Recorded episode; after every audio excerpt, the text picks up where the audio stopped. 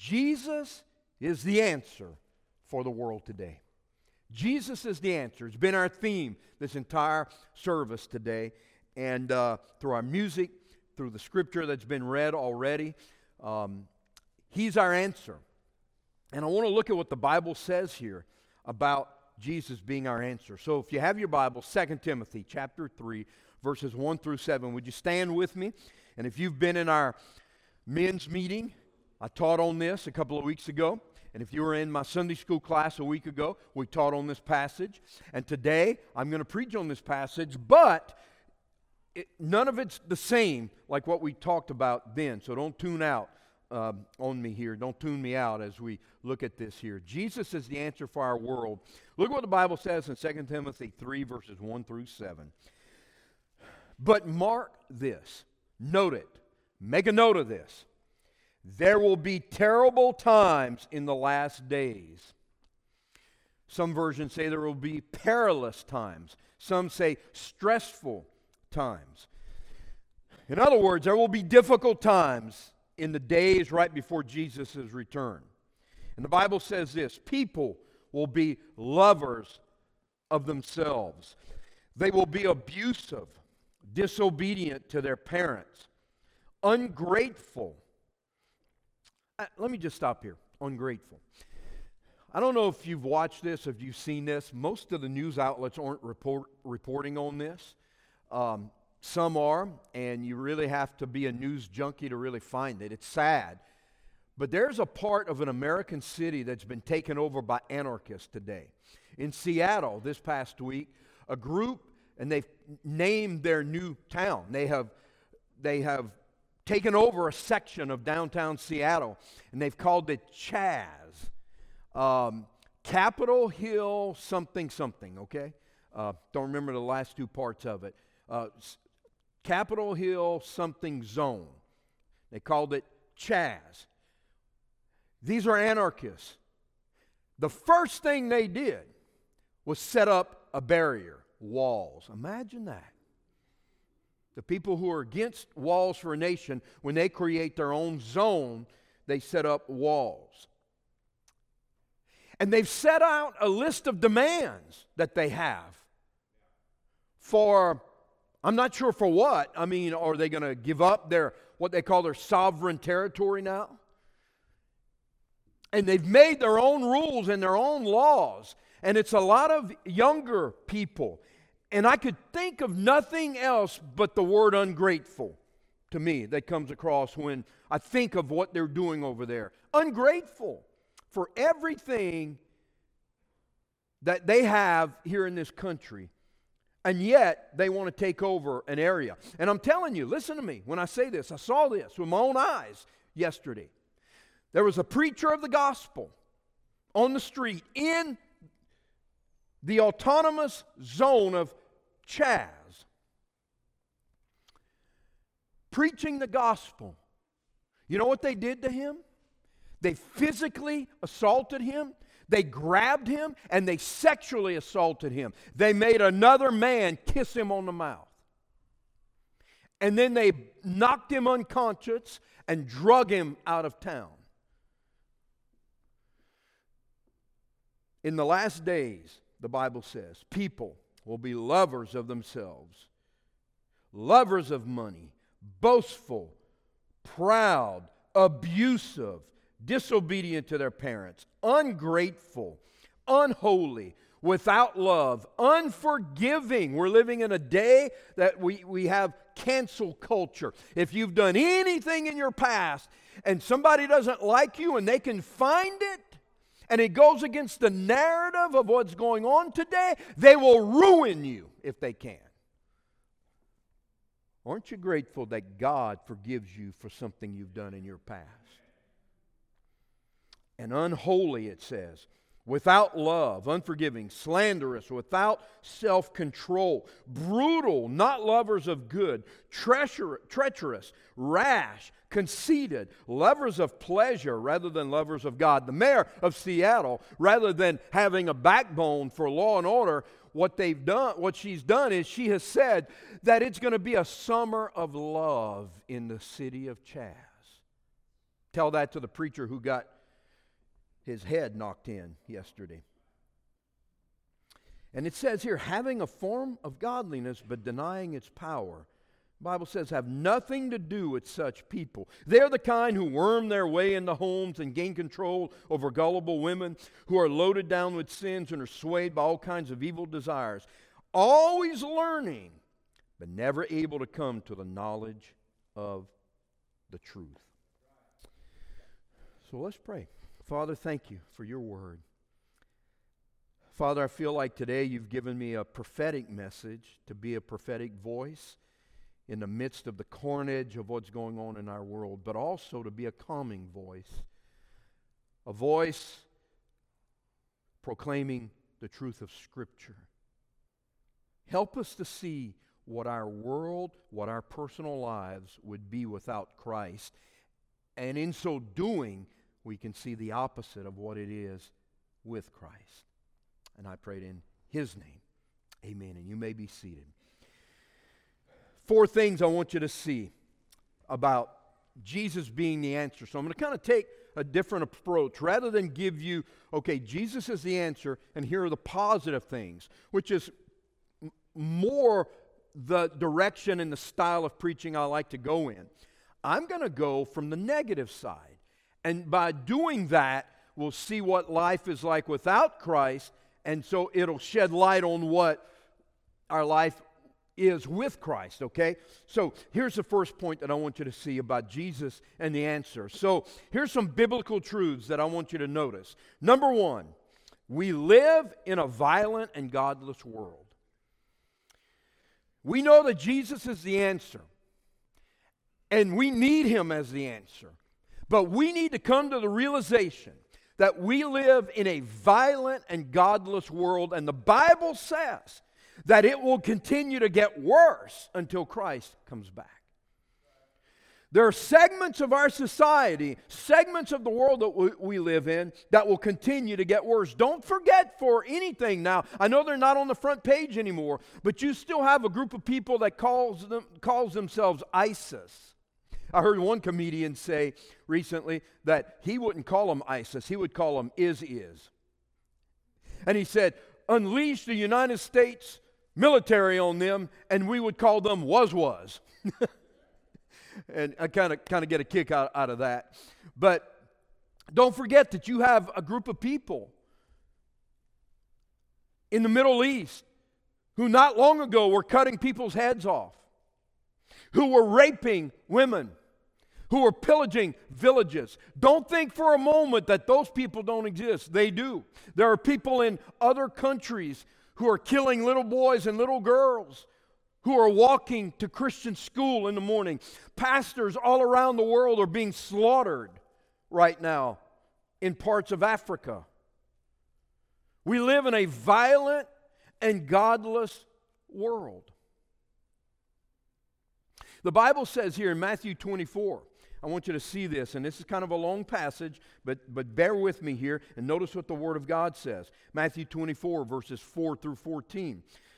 The Bible says, Jesus answered, Watch out that no one deceives you.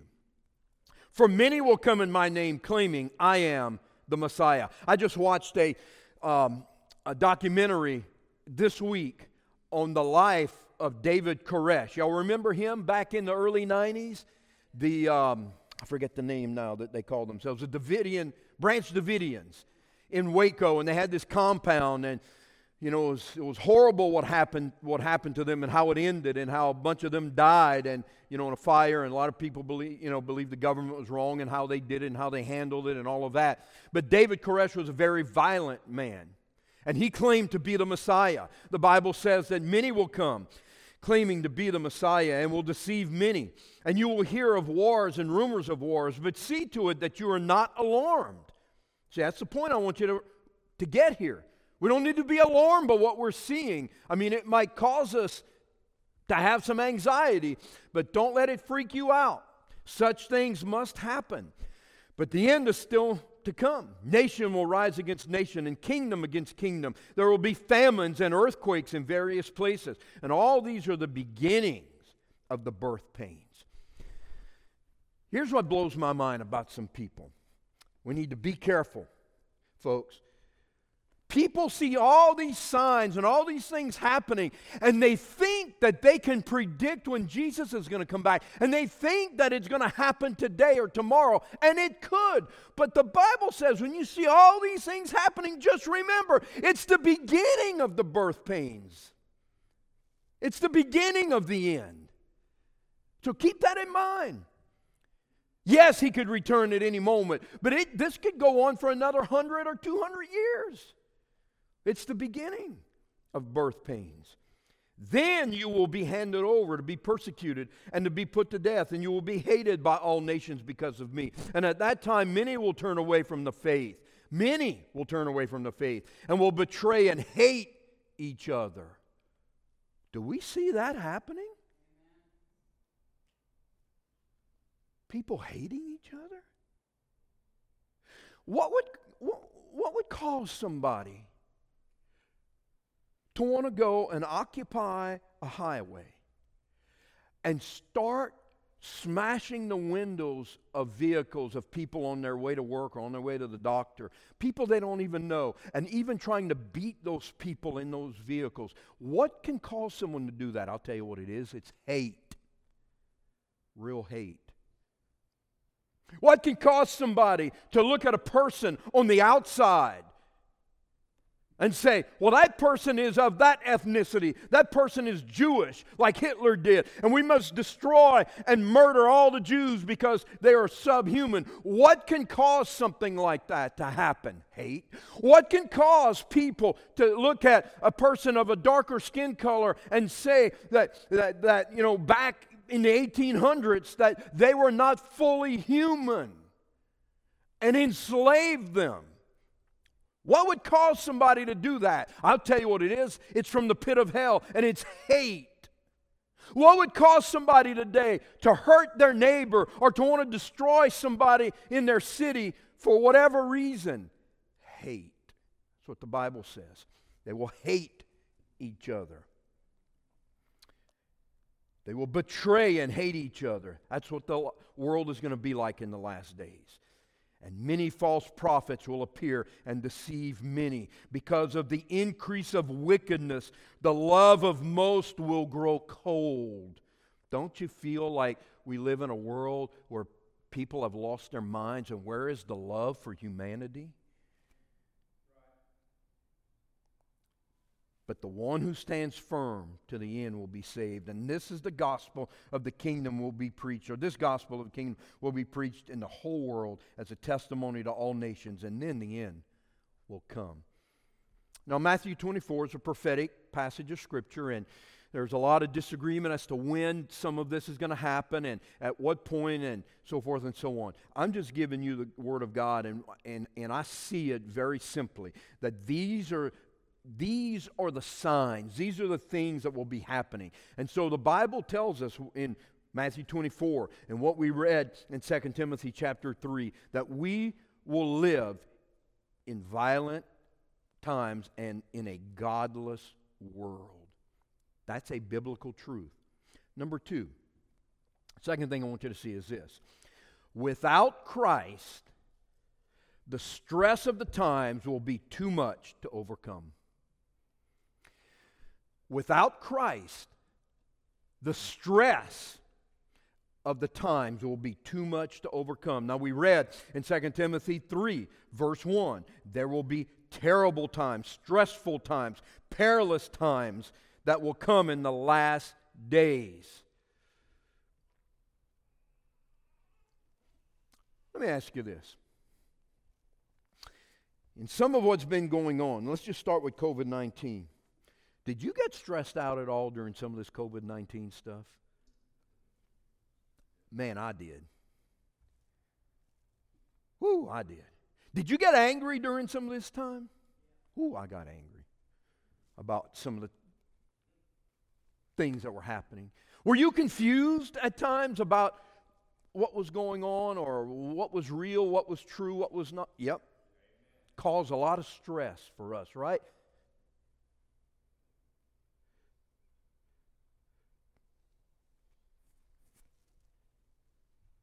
Look, I don't know how else to say it. I'm going to just say it as simply as I, as I can right now.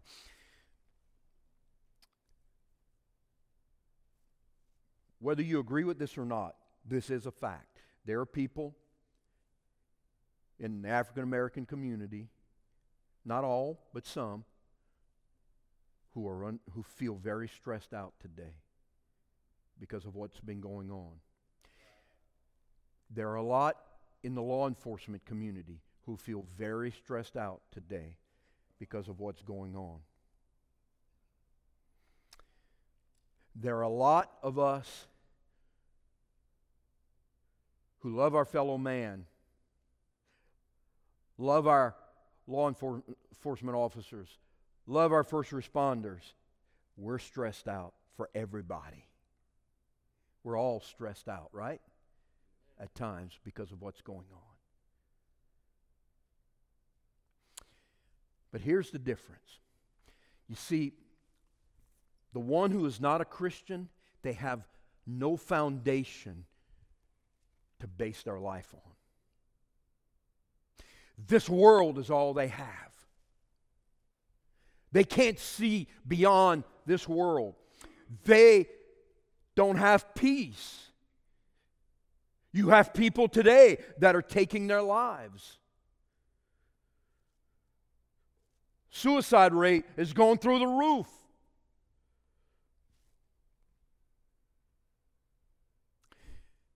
Those of us with Christ, we experience stress. We just admitted that. All of us. We've gone through some, some stressful times and very difficult circumstances, and we too experience stress. But the one thing that we have, those of us who are Christians, is that we have someone that we can turn to. We have someone that we can cast all of our care upon. We have the great physician. We have the Prince of Peace. We have the one who guards our hearts and protects us through all of these difficult times. We have the lily of the valley and the rose of Sharon. We have the great and morning star. We have the Alpha and the Omega, the beginning and the end. We have the one that loves us and that will never forsake us. We have Christ, and no matter how difficult and how stressful it may become, we have someone that we can turn all of our problems to, and He will heal our hearts and help us through it all. But there are a lot of people who don't have that. That's why it's our mission to bring the remedy to them. The remedy is Jesus. That's why our coworkers, we should care so much about them that we should pray for them and that we should want them to know what we know. And I, and I understand there are a lot of closed minded people. I'm not saying take your Bible to work and start beating them over the head. They're not going to listen to you. And not, but, but I do believe that we need to take the time to develop relationships with people and care for people. And, and as God opens those doors up, we can be sensitive to where they are. And then all of a sudden, we can bring truth to their chaos in the person of Jesus Christ, and they will turn to Him. That's how a lot of us became Christians because somebody cared enough for us. Look at what Matthew 24 13 says. I read it earlier, but just this one verse. I want you to see it again. It says, But the one who stands firm to the end will be saved. You see, those of us who have Christ, we can stand firm. we can stand, and we can stand firm and strong. We understand. We don't like the evil that's going on. We don't like the godlessness that's happening in our, in our world and in our country. We don't like all of those. And, and there, there are civic things we can do. Um, there are societal things we can do. There are a lot of good things we can do, no doubt about it. But the greatest thing that we can do to help our world is to show them what Jesus can do in our lives when we too are encountering stress. We're not immune to bad things happening to us as Christians. There's no guarantee. Look at, the, look at Job in the Bible and how God allowed him to be tested and all the pain that he went through. But Job never turned. He never cursed God. His wife basically said, Job, I mean, I can't stand what you're going through. Why don't you just curse God and die? And Job refused to do it. He stayed faithful. See, people without Christ, it'll be too much for them to overcome. So, well, preacher, why, why are you telling us that? We, most of us here are saved. Well, because I want to remind you to make sure that Christ is in the center of your world. That He's just not over here and you, you, you take him out of the closet on Sunday and you put him on and bring him to church and then you put him back in the closet and you stay over there, Jesus. You know, you don't have nothing to do with my life throughout the week, you know, but I'll, on Sunday I'll pick you up and put you on. I'll even take you to church with me. That's not it. We have Christ. He's at the center of our family. He's at the center of our decision making. He's at the center of our of our emotional state. He's at the center of our intellectual thinking and, and, and how we live our lives and how we view people. We view them the way Christ sees them. So without Christ, the stress of the times will be too much to overcome. A third biblical truth is this without Christ, many many will fall for lies and disregard truth. Many will fall for lies and disregard truth. Now, again, I'm not, I'm not making this up. This is all in the Bible. The Word of God says it. Without Christ, many will fall for lies and disregard truth. Let's look at several passages of Scripture, and then I'm going to expound on it. 2 Timothy chapter 3, verse 7. What the Bible says here.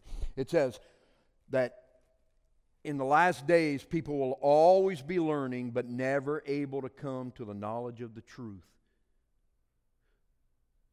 Has there ever been a time in human history where we've had, where uh, uh, there's never been a time where we've had so many people so educated? So educated, always learning but never able to come to the knowledge of the truth. Isn't it amazing that on university campuses, you see, university campuses should be places where all ideas are accepted in, in, the, in the sense that, that there's a platform to, to, for all ideas to come out.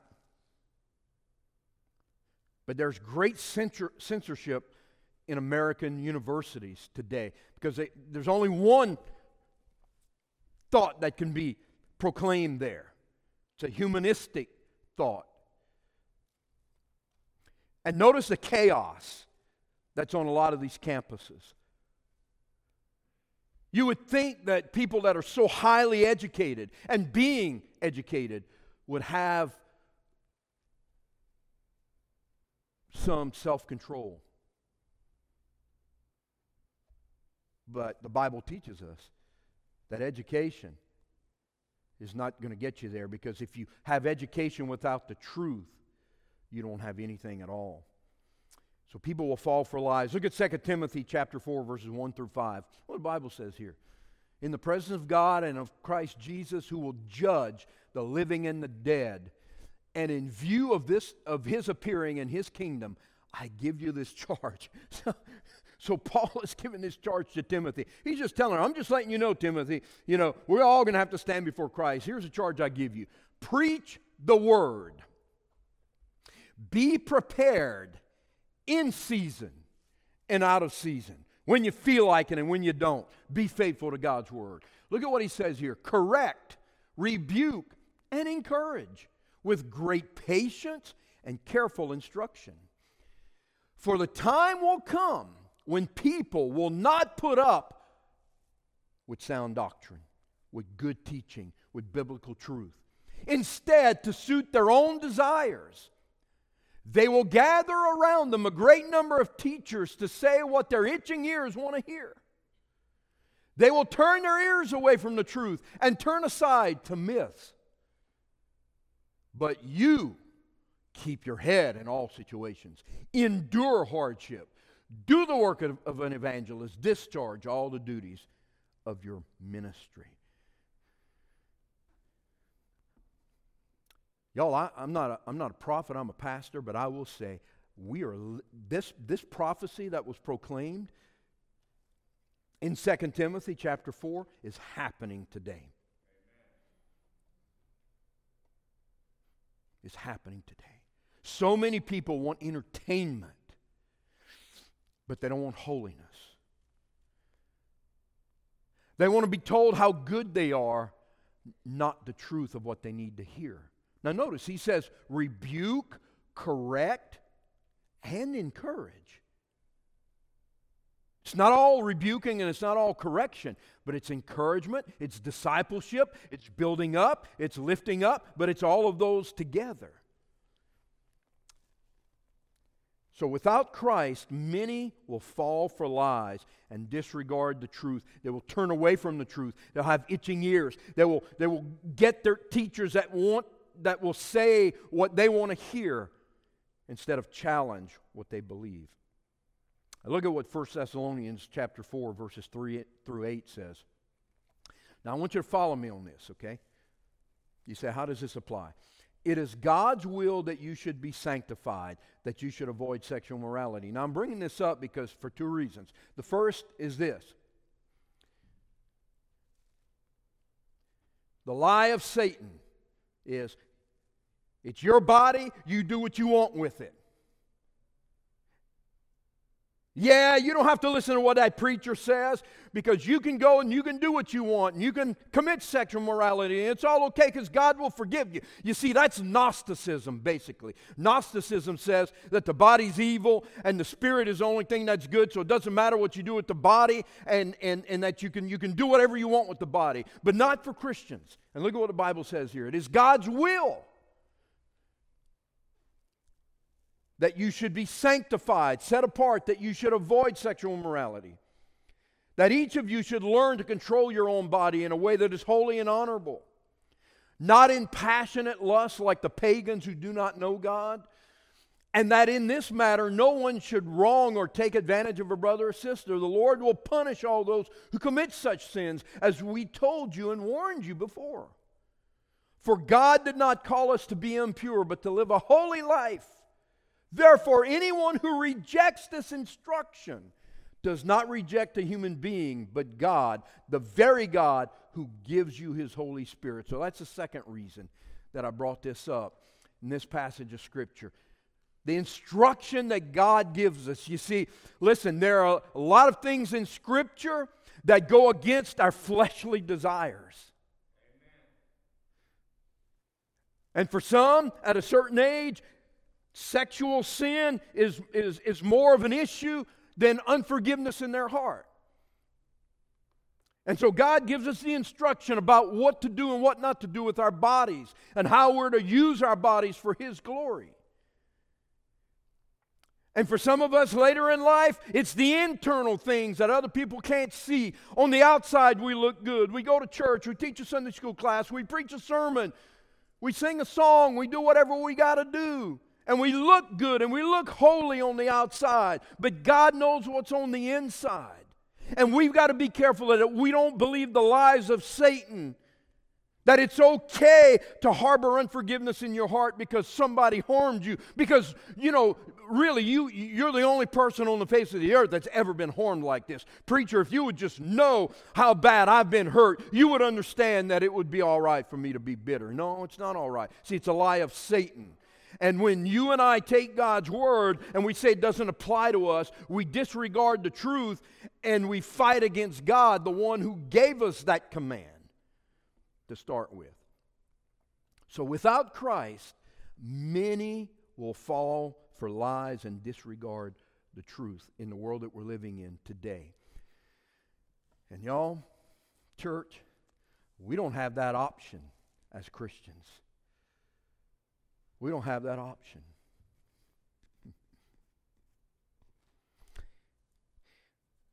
Growing up, what did your grandma or your mama teach you about eating? What are some of the things that they said to you? What are the things that they told you you needed to eat? Why did they have to tell you to eat certain things? Because they didn't taste good to you, right? And they said, Eat greens. You need to eat more of your greens. Well, no, I'm eating the meat. That looks good. There's some sauce there. I like that sauce.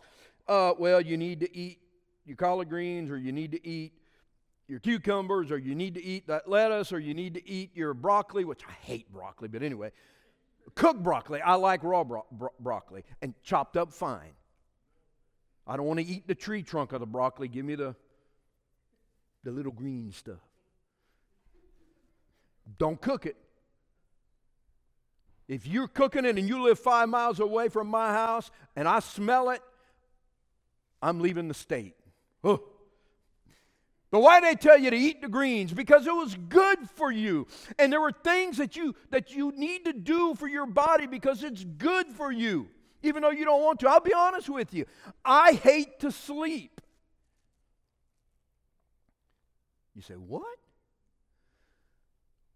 I wish I could just be awake all the time. I'm like a shark. I just want to I just want to be awake. Now when I do fall, I fall hard. But I, you need to sleep because it's good for you. Well, we need the truth because it's good for us. We need to hear the truth. We need to live the truth. We need to honor the truth. But without Christ, many will fall for lies. And when you fall for a lie, it affects your behavior and everything you believe. And we don't have that option as Christians. When we became Christians, we said, Lord, I'm giving my life to you. I'm trusting you. Your word will be a lamp unto my feet and a light unto my path. Your word that I've hidden within my heart that I might not sin against you. Your word is truth. Heaven and earth will pass away, but your word will never pass away.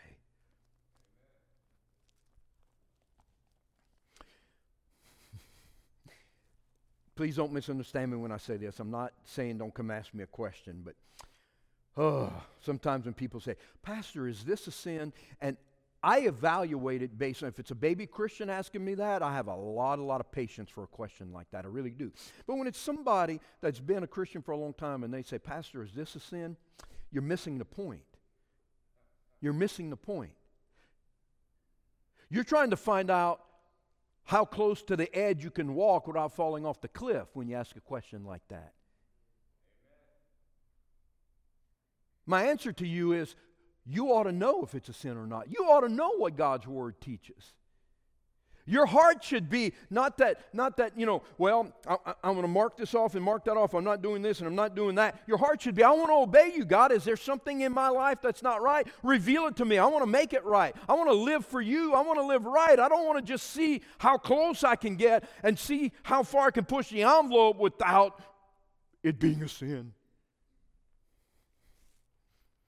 But without Christ, many will fall for lies and just disregard the truth and they will heap up teachers for themselves. That's why. Okay. Okay, I'm not going to say it. That's why there are churches in some places in America. Not, not all churches that are full are wrong. Please don't misunderstand what I'm saying. But there are some churches that have thousands upon thousands upon thousands upon thousands that go because their ears are being tickled by someone that's not a true pastor or a true shepherd. He's a hireling of the devil to mislead them and to teach them just positive stuff and never to challenge them with the Word of God. There are some preachers, you hear one message, you've heard them all. And they people will fall for lies and disregard truth. And there are a couple of them I'm thinking of right now in my mind. I'm not going to mention them. It's not, not right for me to do that right now. Now, if you ask me privately after, I'll tell you who I'm talking about if you want to know. But this particular pastor was asked on a national news program about certain biblical positions. He danced and danced and danced all around it. And i was just like brother you just you just danced all around it and you've probably made everybody on both sides of the issue upset with you. So why don't you just come out and say the truth? But don't do not let them pigeonhole you. See, what I would say is, what do you, because the question was, what do you think about same sex marriage?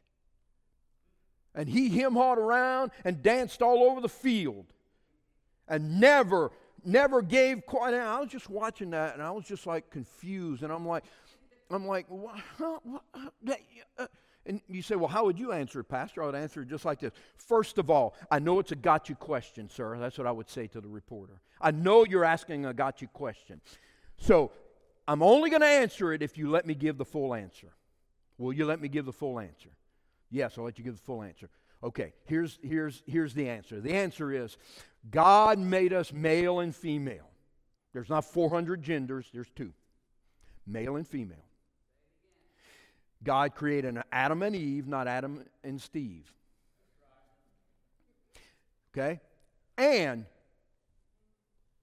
marriage is honorable among all, one man and one woman to make a union.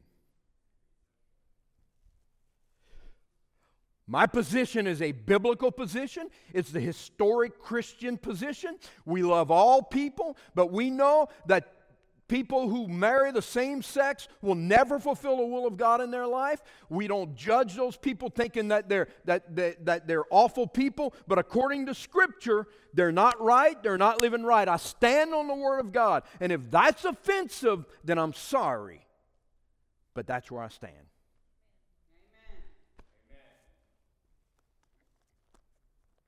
Well, what, what about your child if your child comes home? If my child comes home and says that they want to marry someone of the same sex, I'm going to tell them exactly what I just said to you. And I said, I love you, I'll always love you, I'll always be your dad, but this is a, an abomination before God and it's sin before God and it's wrong. And I would say the same thing if you were living with somebody that you weren't married to of the opposite sex. I would tell you it's the same thing. It's an abomination before God, it's wrong, and it's not right.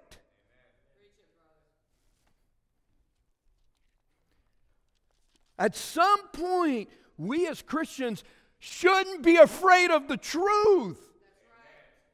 We can't be worried about whether people like us or not. We have to worry, not worry, but we have to be focused on the fact that we will stand before our living God, Jesus Christ, and have to give an account for whether or not we were ashamed of Him or not and His way.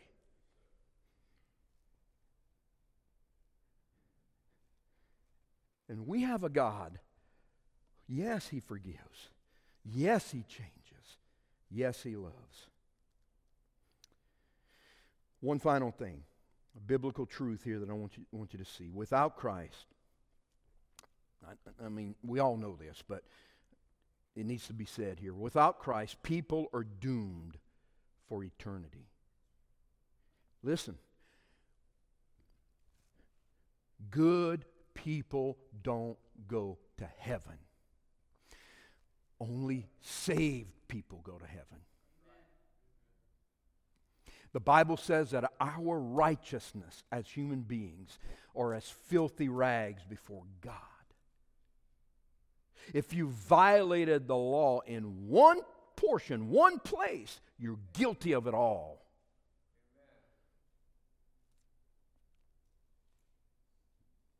A wrong thought and a lie put Jesus on the cross just like murder put him on the cross. Yes, there are different societal consequences, but eternal consequences are the same.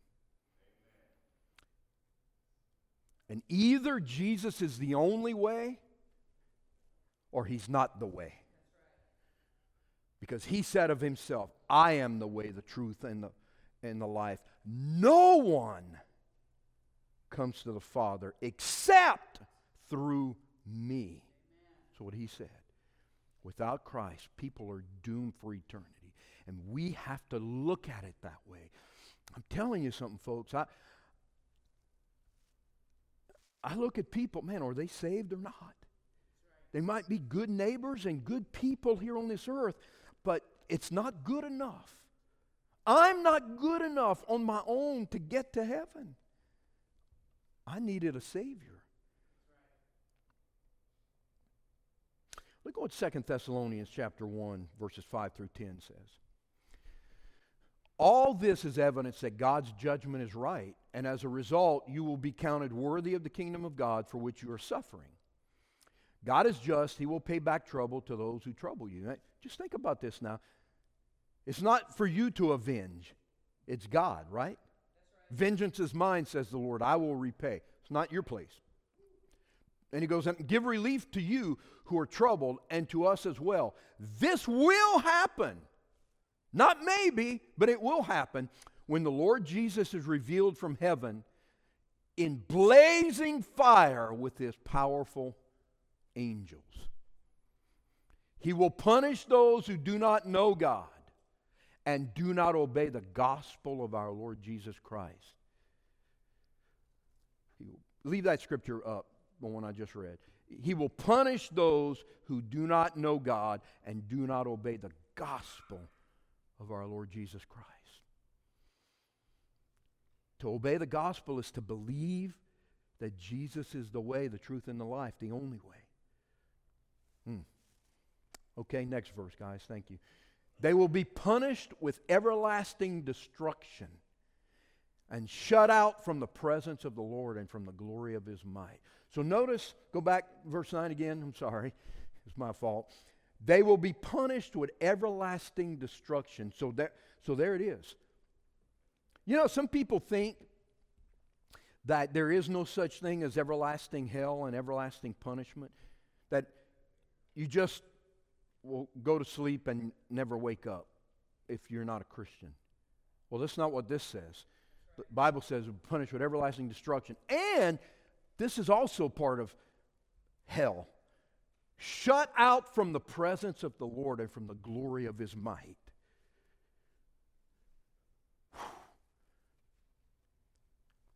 You know what's keeping this world from blowing up?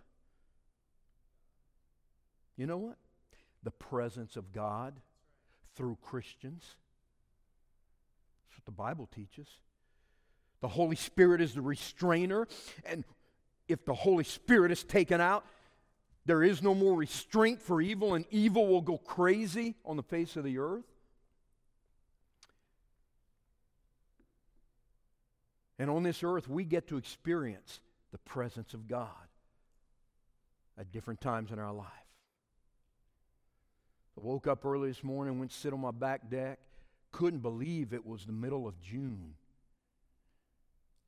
Now, I know it's warm and it's humid out there, but the last two mornings it was very nice in the low 60s. And I, and man, I had my cup of coffee and I was just sitting there in my zero gravity chair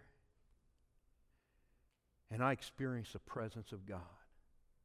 Looking this way on my deck. See, now on the deck, I can, I can, see, the, I can see the grounds, I can see the facilities, and thinking about the people that are going to walk in these facilities today, this morning, and I felt the presence of the Lord.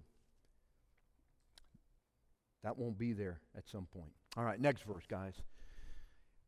And on the day he comes to be glorified in his holy people, and to be marveled at among all those who have believed. This includes you because you believed our testimony to you. So there's coming a day that those who did not obey the gospel will pay. I hear people say this, and it, it really scares me for them. I hear men say this sometimes. And I've talked to men on their deathbed and asked them, hey, man, where do you stand with God? Me and God are, are good. Okay, well, where do you stand with Jesus? When I cross over into the other side, we're going to have a talk, me and him. And I'm like, man, you got it wrong. You see, you think when you cross over to the other side that you will be in control and that and that you'll be able to um, uh, manipulate the conversation. But, buddy, let me tell you something. It doesn't work that way with God. You're not in charge anymore. When we cross over on the other side, there is no, no reasoning with God. God says, Today, let us reason together, says the Lord.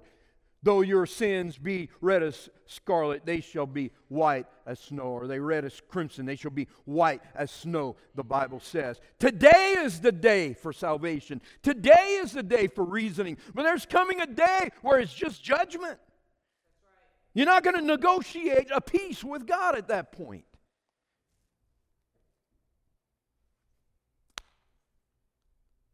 We have to see people the way the Bible sees them. God looks at people as sheep without a shepherd, and that's why we're here. That's why angels don't go preach the gospel. We preach the gospel because we've been redeemed. We've been saved. We've been changed. We know what it's like, and we want others to have what we have. People are dead in their trespasses and sins. You know what the difference between, is between a drug addicted, wasted, drunk on the side of the road that's about dead? You know what the difference is between him and a businessman,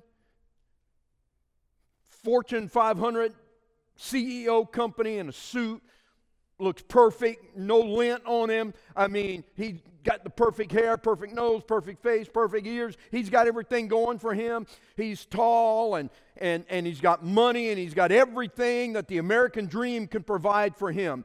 But he doesn't know Christ. And that drunk on the side of the road and that guy on the side of the road, he doesn't know Christ. But you know what the difference between those two guys are? I'll tell you what the difference is. The only difference is the outward decay. That's the only difference. One on the outside looks good, and the other, the outside, looks bad. But both of them on the inside without Christ are dead men without Jesus. And that's why people need Christ. It doesn't matter how good you might look on the outside or how good things look or how well you're doing for your life. Without Christ, you're doomed. You got to have him. And I don't mean this, I don't, no, I shouldn't even say it. I was going to say, he's your ticket, but he's not a ticket. He's not just some ticket you stamp. He's your life, the Bible says. When Christ, who is our life, appears, we will appear with him in glory.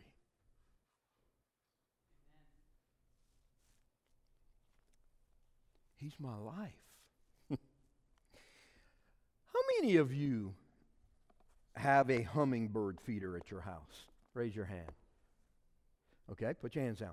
How many of you have hummingbirds right now at your feeders? I don't know how long this has been going on, at least 10 years, maybe longer. And I don't know how long hummingbirds live. I, I haven't, I haven't looked at that. I'm going, I'm going to look that up because I'm starting to wonder. But we have a hummingbird feeder right by our window right by my chair that I sit on. I mean, just right there, just a few feet from the window in our backyard. And every year, the same two come back male and female. And they nest in the same place. Now, don't be going mess with my hummingbirds. But tell you, just our secret. They nest in the big oak tree right behind my office right in between the fellowship hall and the um, and the and the Awana building, right there, that big oak tree. That's where they nest.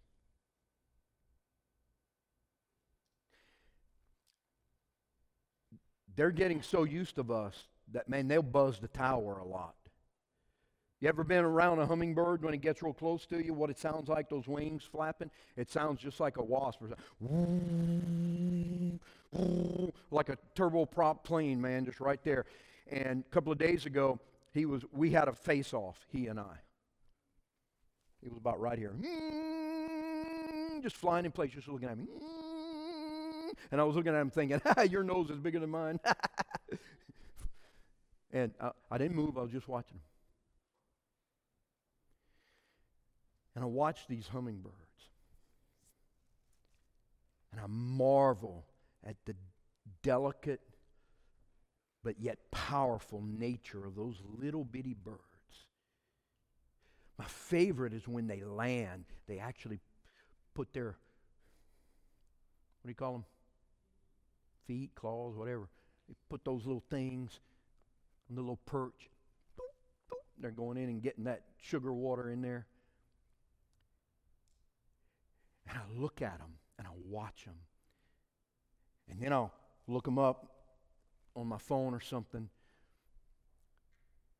And just to get a closer look at them and to see the beauty of them and read about them and what they do and what they're all about. And I see the glory of God in the little hummingbird.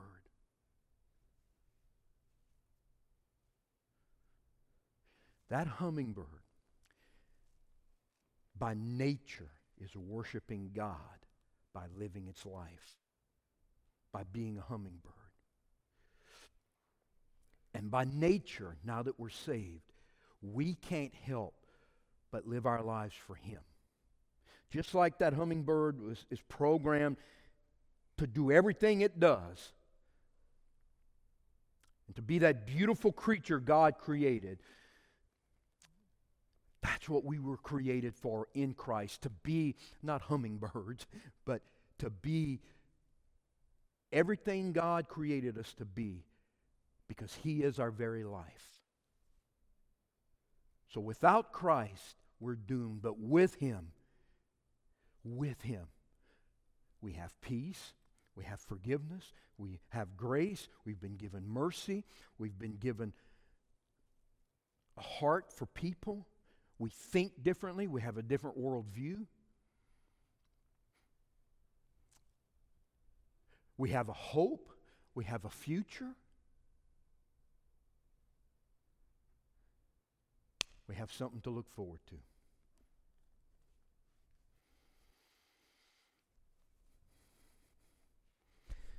I end with this. My cousin passed away this week.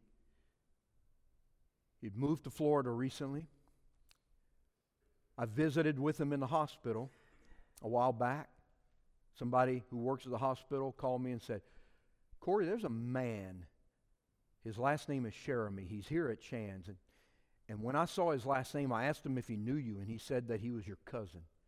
I said, Yeah, I hadn't seen him in 40 something years. I said, Give me his room number. I'll come see him. So I went.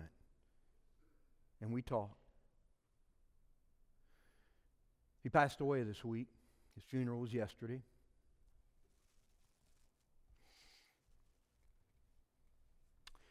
And when I was a kid, you know, he was a grown man. and he was a swamp guy.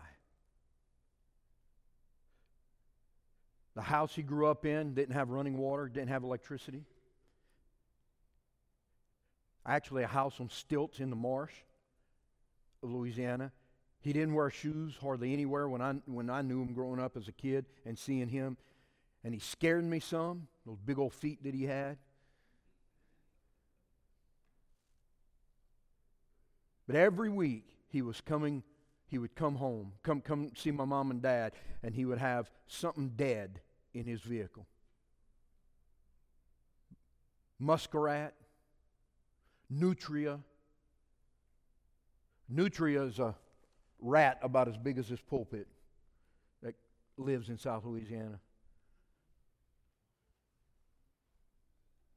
An otter, ducks, fish, all kinds of stuff. He was like, to me as a kid, like, oh my gosh, this is like a man. This is what, golly, look at, I mean, this dude was like, you know. So the last vision I had of him was that man. And then when I went to see him in the hospital, he was a little man, very sick, emaciated. One thing I recognized about him was those hands he had, claws for hands. And now he died. Point I'm making is this.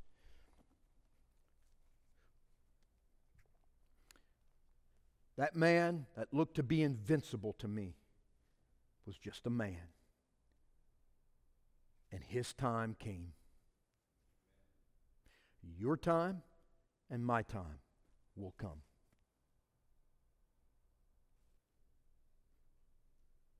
I hope Jesus is the answer for you.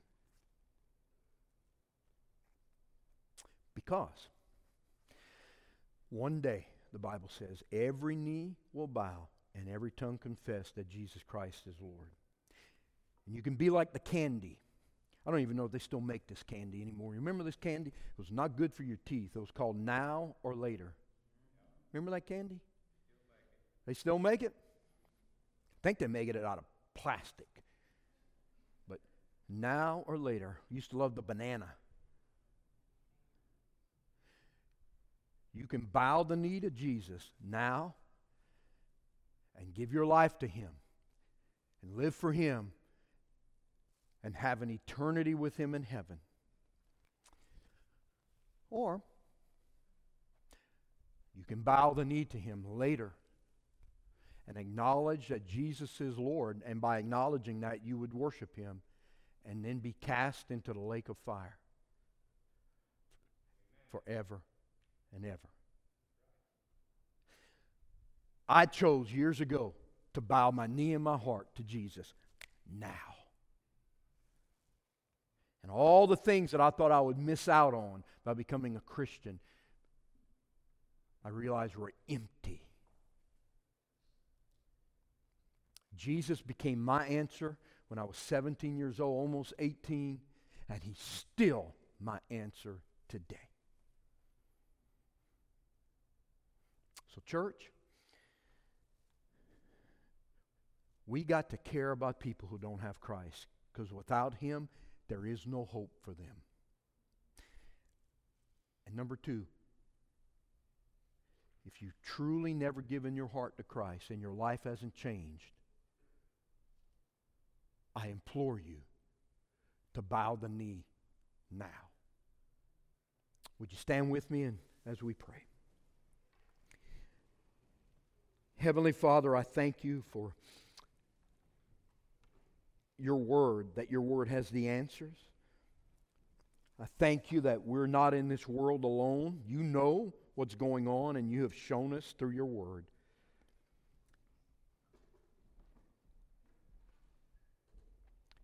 Thank you that all those years ago, you had the answer for the ills of mankind.